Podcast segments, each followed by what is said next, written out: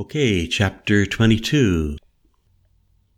As if some Mayan god were in charge of the flow of time and not me at all, an old wooden fishing boat was rounding the point at the entrance to the bay. I put the stone down. There she was, her left hand behind her, gripping the engine's metal lever, steering the boat. She'd come by lake and boat, not by land and tunnel. A rush of elation hit me. Engulfed in almost tearful thankfulness, I watched as she brought her small open boat closer into the bay, and a couple of minutes later she cut the engine and slid on to the shore, stepped barefoot into the cool water, and walked onto the beach, sitting down to pull on her shoes. I registered that she wasn't dressed in any ceremonial garb. She was in faded blue Levi's and a soft blue pullover sweater.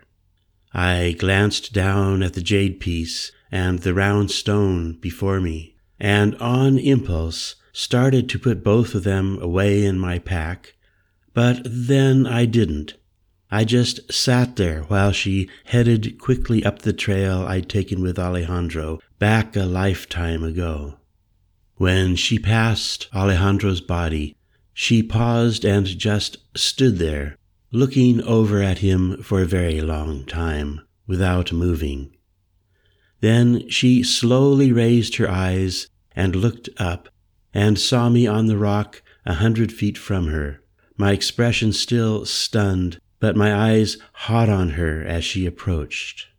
She came right up to me and bent over and grabbed my face in both her hands and kissed me with a rough passion that helped to draw me out.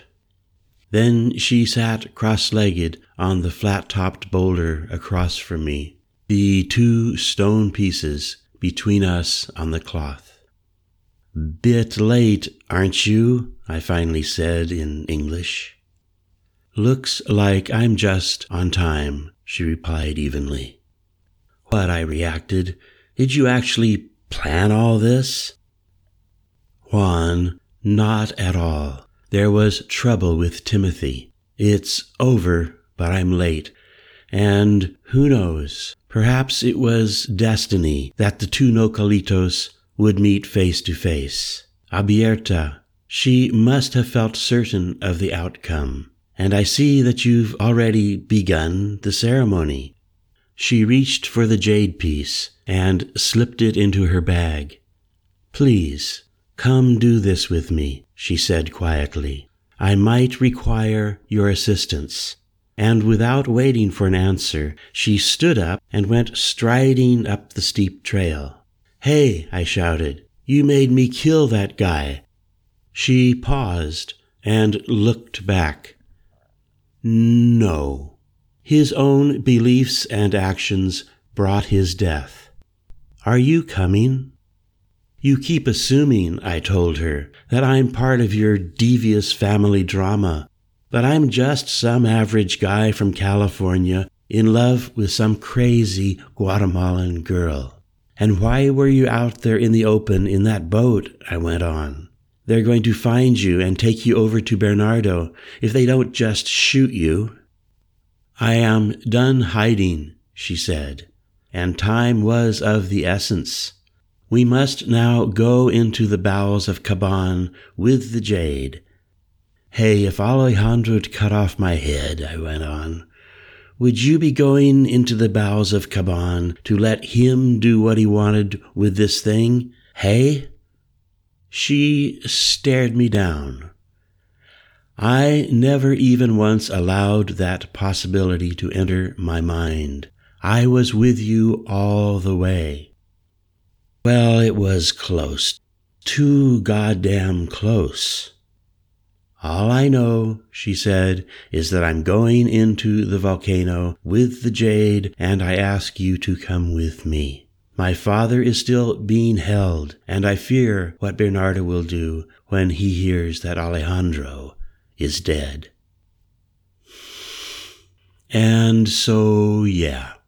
I stuffed the round stone into my backpack, got up, and hurried with her up the trail. we came to a hidden opening among the cliffs, and without hesitation entered the dark, dank crack of Caban. A slight chilly outflow of metallic air was coming up from the black interior. Mahi had a flashlight, and she led me for five minutes or so into the depths of the cave, until we came to a place where the cave split into two. She knew instantly which to choose, and after several more minutes we rounded a curve, and the cavern opened up from head height into a large natural volcanic dome. Seeming to know the place well, Mahi found a dozen tallow candles and proceeded to light up the cavern with bright yellow flickerings that managed to hold their own against the blankness of the volcanic rock surrounding us. Without hesitation, she positioned the jade on a large flat ceremonial stone in the middle of the domed room, and then she sat down cross legged before it. Join me, please, she said. Speaking for the first time in the cave, her voice echoed, even though she was almost whispering. No, I told her bluntly, I'm not doing any ceremony with that thing. Then please just sit and trust me. I sat. Do you remember, I asked, the very first thing back in the museum? Yes, you asked me whether this thing was used on virgins in the old days. Well, what else would it be used for? So Alejandro, I said, intended to bring you in here and get you naked and somehow, ceremoniously or whatever, stick that thing inside you.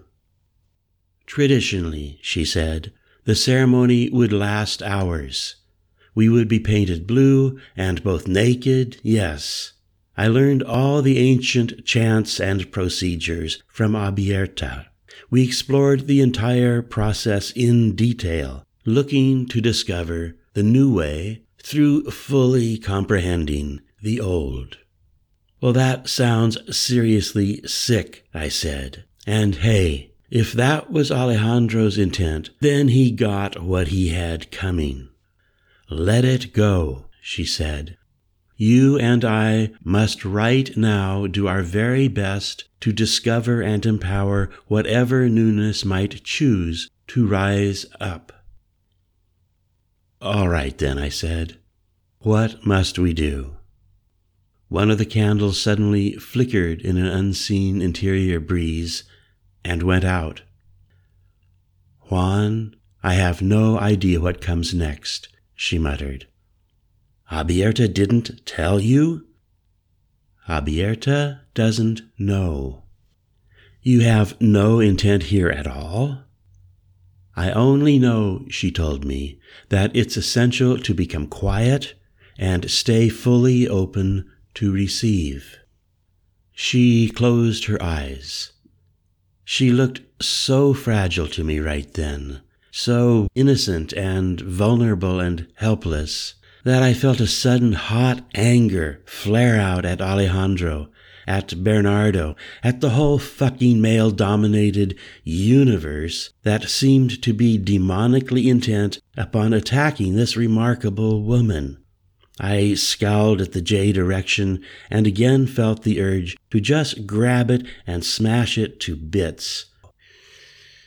The urge passed, and without thinking, I closed my eyes.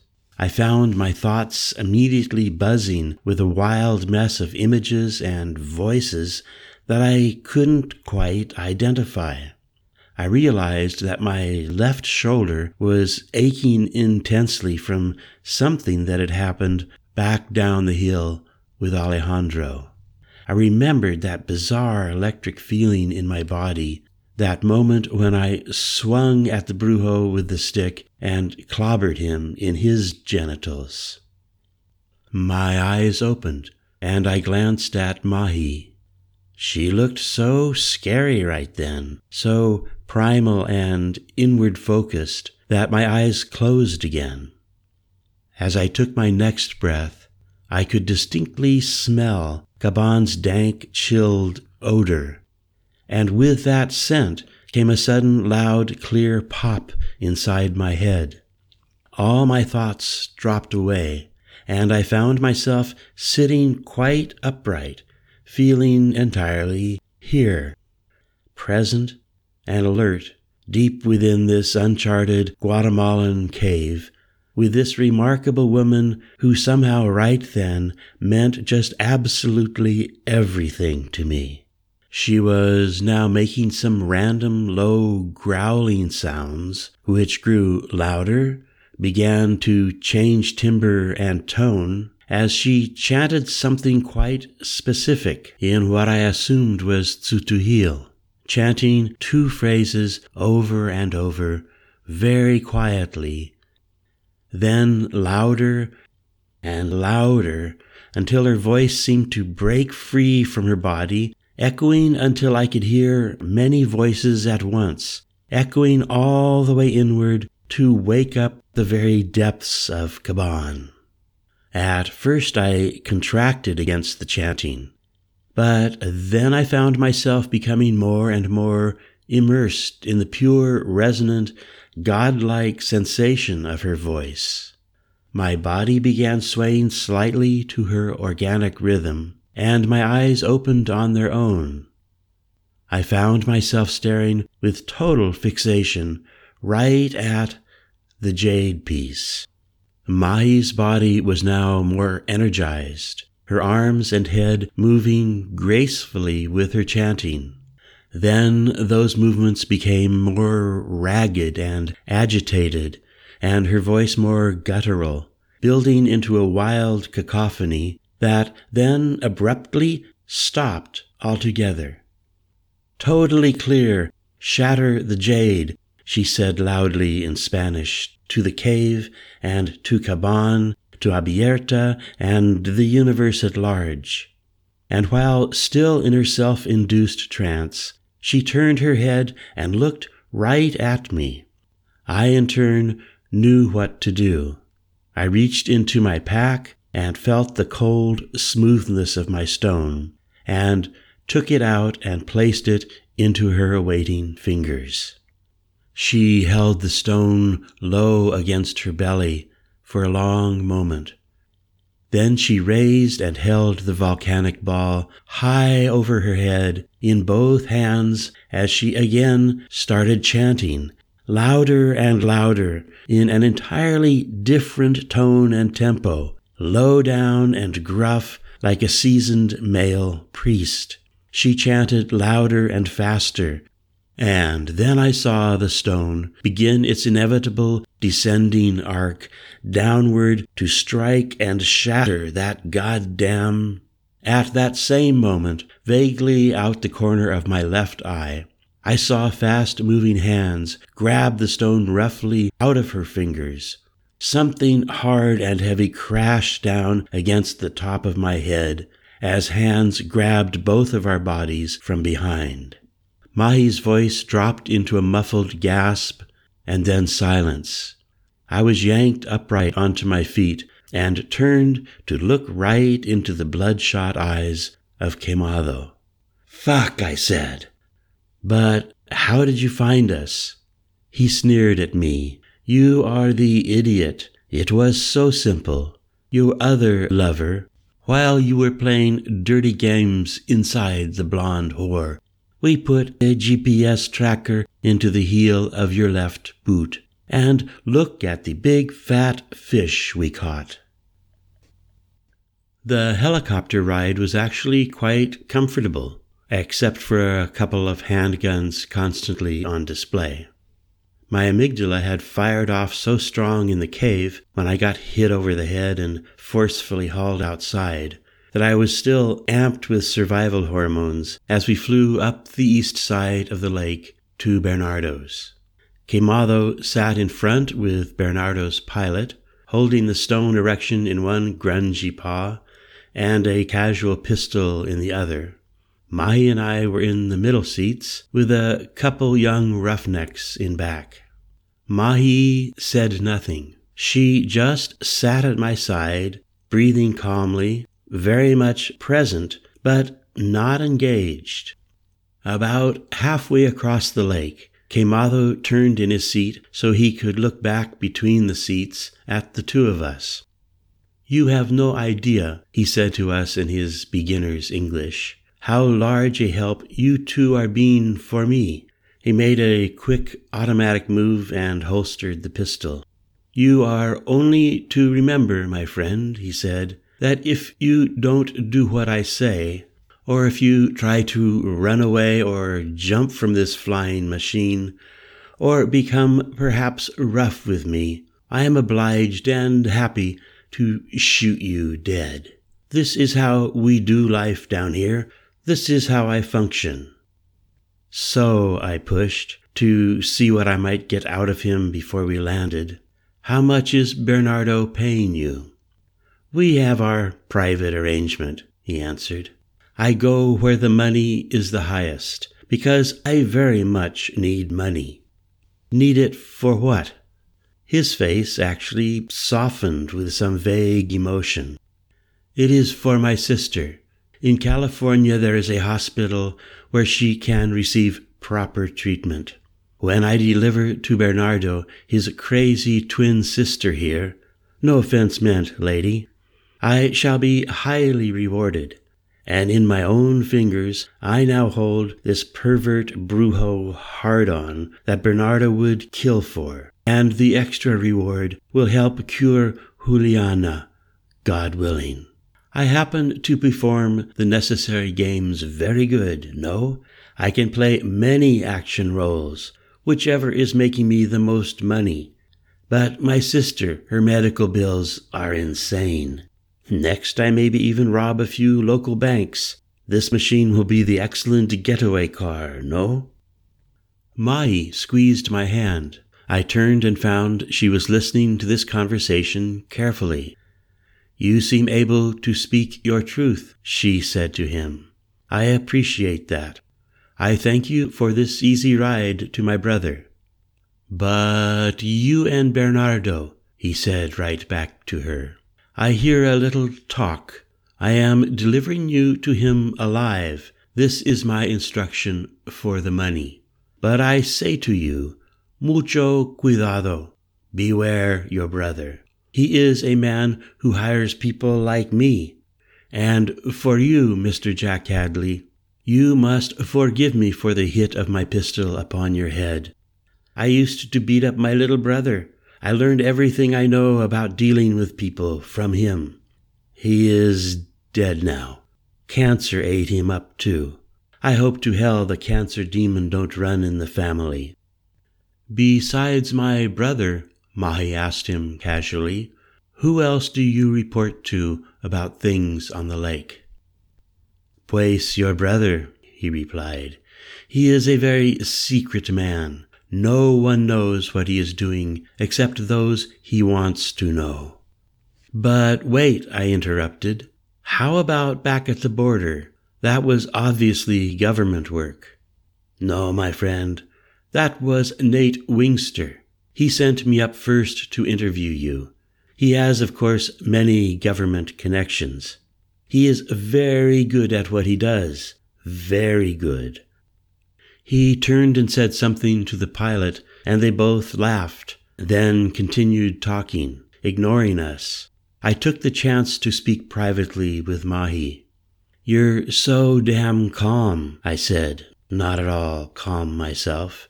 Do you really feel like okay with this situation? I see the moment this way, she responded evenly. Either we have faith and stay in the flow and remain in the high heart, or we sink into despair and anger and fear and become entirely lost. If we manage to remain positive, we shall do better than if we go negative. So, I said, you expect me to go yin instead of yang. You want me, as a man, not to make any male moves. Yes, she said. Pues. Discipline, por favor. Okay, I'll try. Keep on reminding me. God Damn, my head hurts. Not much yang here anyway. Ah, look, there's the dome room. She looked out the window. So soon, she said. I've flown up from the city dozens of times, but never into a situation like this. Now we must let go and trust. This is what Alla Nueva is all about. We must enable spirit to prevail in human affairs. Her words flowed effortlessly into me and felt strangely soothing. She leaned over and gently kissed me.